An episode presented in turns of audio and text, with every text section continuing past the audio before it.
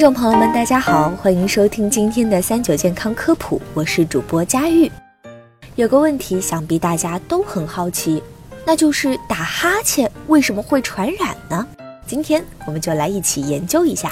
在这之前，我们首先了解一下人为什么会打哈欠。人疲倦时，血液内的二氧化碳会增多，从而刺激大脑呼吸中枢，引起深呼吸活动，做出打哈欠的动作。打哈欠其实就是一次大量补充氧气、呼出二氧化碳的动作，以快速恢复血氧浓度，维持大脑正常工作。同时，脸部的剧烈运动也有助于放松肌肉，缓解疲劳。换句话说，打哈欠不是标志着颓废，反而是一种缓解疲劳的积极方式，对人体自身也是一种保护性的适应。可是，为什么打哈欠会传染呢？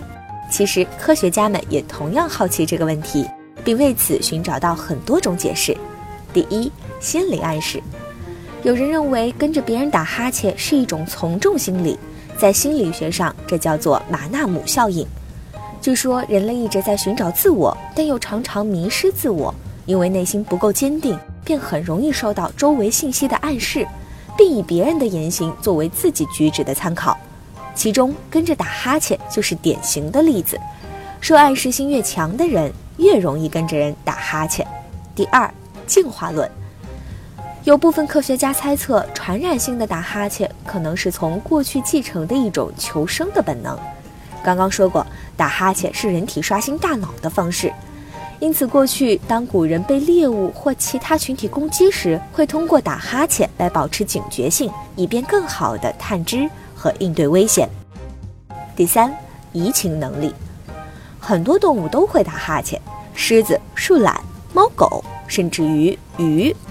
而且哈欠传染还能跨种族，但是哈欠传染目前只在人、黑猩猩、狒狒、狗、猫中发现过。神经生物学家们研究发现，大脑皮层发达的脊椎动物才有辨识哈欠的能力，并跟着打。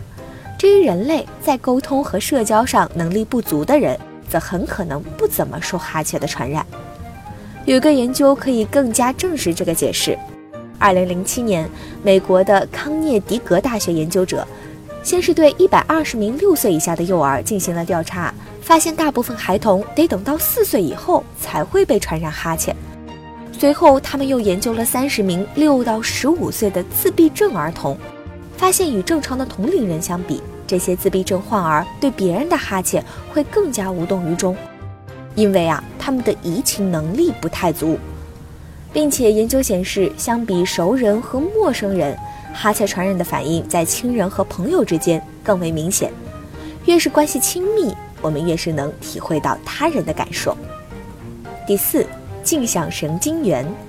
镜像神经元是埋伏在大脑皮层特定区域的一种特殊的神经细胞，在我们看到或者听到某种动物时，它们会被激活。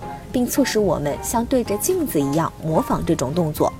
说了这么多，以上这些目前都还只是可能原因，不是确切原因。科学家们暂时也还没有下定论。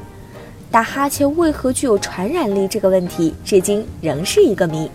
好了，今天的节目到这儿差不多也就结束了。如果大家还遇到什么问题，可以通过留言告诉我们。